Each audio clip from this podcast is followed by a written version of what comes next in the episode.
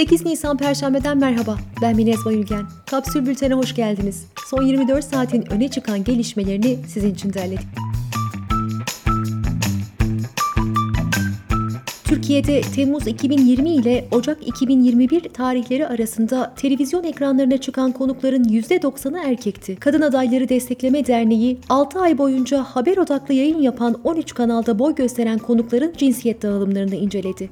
Buna göre en az kadın konuşmacıya yer veren kanal Bloomberg HT oldu. En çok yer verense Halk TV olarak kayda geçti. Ancak dernek Halk TV'deki oranı şöyle yorumladı. Bu kanalda bile her 5 konuktan biri kadın, 4'ü erkek. Dernek Başkanı Nuray Karaoğlu araştırma sonuçlarını kanallarla da paylaştıklarını söyledi. Karaoğlu'nun aktardığına göre bunların bir kısmı cevap vermedi, cevap verenlerse kadın konuk bulamıyoruz dedi. Akademisyen Barış Gençer Baykan'a göre cinsiyet dağılımındaki eşitsizlik yalnızca TV kanallarında yaşanmıyor. Üniversiteler, sivil toplum kuruluşları gibi siyasetten edebiyata pek çok konunun konuşulduğu toplantılara davet edilen kadın sayısı da oldukça düşük. Ekim 2017, Mart 2020 arası düzenlenen 540 etkinliği inceleyen Baykan, bunların tamamının kadınsız yapıldığını ortaya koydu. Baykan'ın aktardığına göre kurumlar bu duruma sıklıkla aynı açıklamayla yanıt veriyor. Cinsiyete bakmıyoruz, uzmanlığa bakıyoruz. Gazeteci Murat Ağırel, Kanal İstanbul güzergahından arsa aldığı iddia edilen isimleri açıkladı. İsimler arasında eski Devlet Demiryolları Genel Müdürü ve AKP'li vekil Süleyman Karaman, eski Bakan Erdoğan Bayraktar ve Cumhurbaşkanı Erdoğan'ın lise arkadaşı inşaatçı Aziz Torun da yer alıyor. Organize suç örgütü lideri Sedat Peker'in sahte evraklarla Makedonya'da ikamet ettiği ortaya çıktı. Balkan Insight'ın haberine göre Peker'e sahte belge düzenleyen polisler tutuklandı. 377 kişi ve kuruluşun Türkiye'deki mal varlıkları donduruldu. Bu kişiler arasında Fethullah Gülen'le PKK yöneticilerinden Murat Karayılan, Cemil Bayık ve Duran Kalkan da var. Mecliste görüşmeleri devam eden güvenlik soruşturması yasa teklifinin bazı maddelerinde değişiklik yapıldı.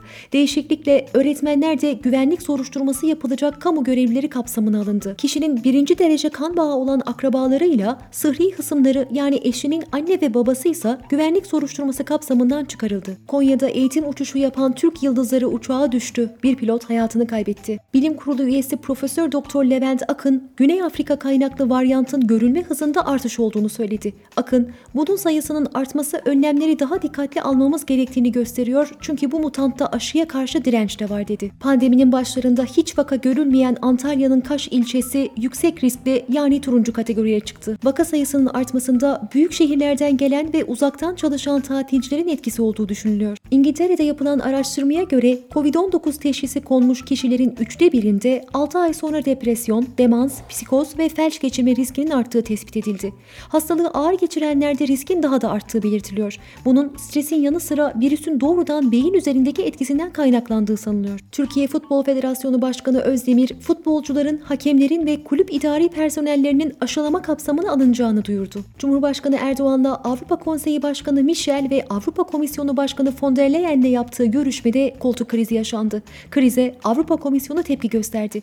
Görüntülerde Erdoğan ve Michel bayrakların önündeki koltuklara otururken von der Leyen'in ayakta kaldığı görülmüştü. Times gazetesi AB heyetinin Cumhurbaşkanı Erdoğan'la yaptığı görüşmede yeni bir göçmen akınını durdurması karşılığında daha fazla maddi yardım teklifinde bulunduğunu iddia etti. Times'a göre AB liderleri Türkiye'deki insan hakları ihlalleri ve hukukun üstünlüğü ilkelerinde yaşanan gerilemeler konusunda kaygılarını dile getirse de bu yapmacık bir tavırdı. Dubai'de bir gökdelenin balkonunda çıplak poz veren 11 Ukrayna ve bir Rusya vatandaşının sınır dışı edileceği açıklandı. 12 kişi görüntülerin sosyal medyada paylaşılmasının ardından tutuklanmıştı. İtalya'da hükümet 11 Haziran'da Roma'da oynanacak İtalya-Türkiye Euro 2020 açılış maçının seyircili oynanmasına karar verdi. Roma Olimpiyat Stadında oynanacak maçlara %25 kapasiteye denk gelen 15 bin seyirci alınması planlanıyor. Forbes dergisi dünyanın en zengin isimlerini açıkladı.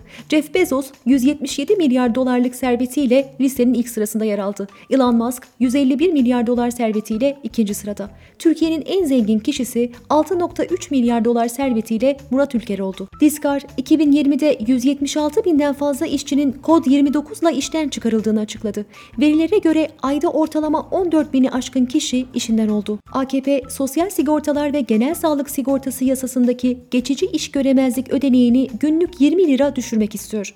Meclise sunulan teklif yasalaşırsa çalışanlar meslek hastalığı, iş kazaları, analık halleri kaynaklı işe gelememe durumunda gelir kaybı yaşayacak. Fitch Ratings, Türk bankaları için borcu borçla kapatma riskinin arttığını belirtti. 2020 sonunda Türk bankalarının 2019'dan daha az dış borca sahip olduğunu fakat 2020'de kısa vadeli dış borç oranının 2019'a göre arttığı belirtildi. Kapsül'ün e-bültenlerine abone olmak için kapsül.com.tr'yi ziyaret edebilirsiniz. Hoşçakalın.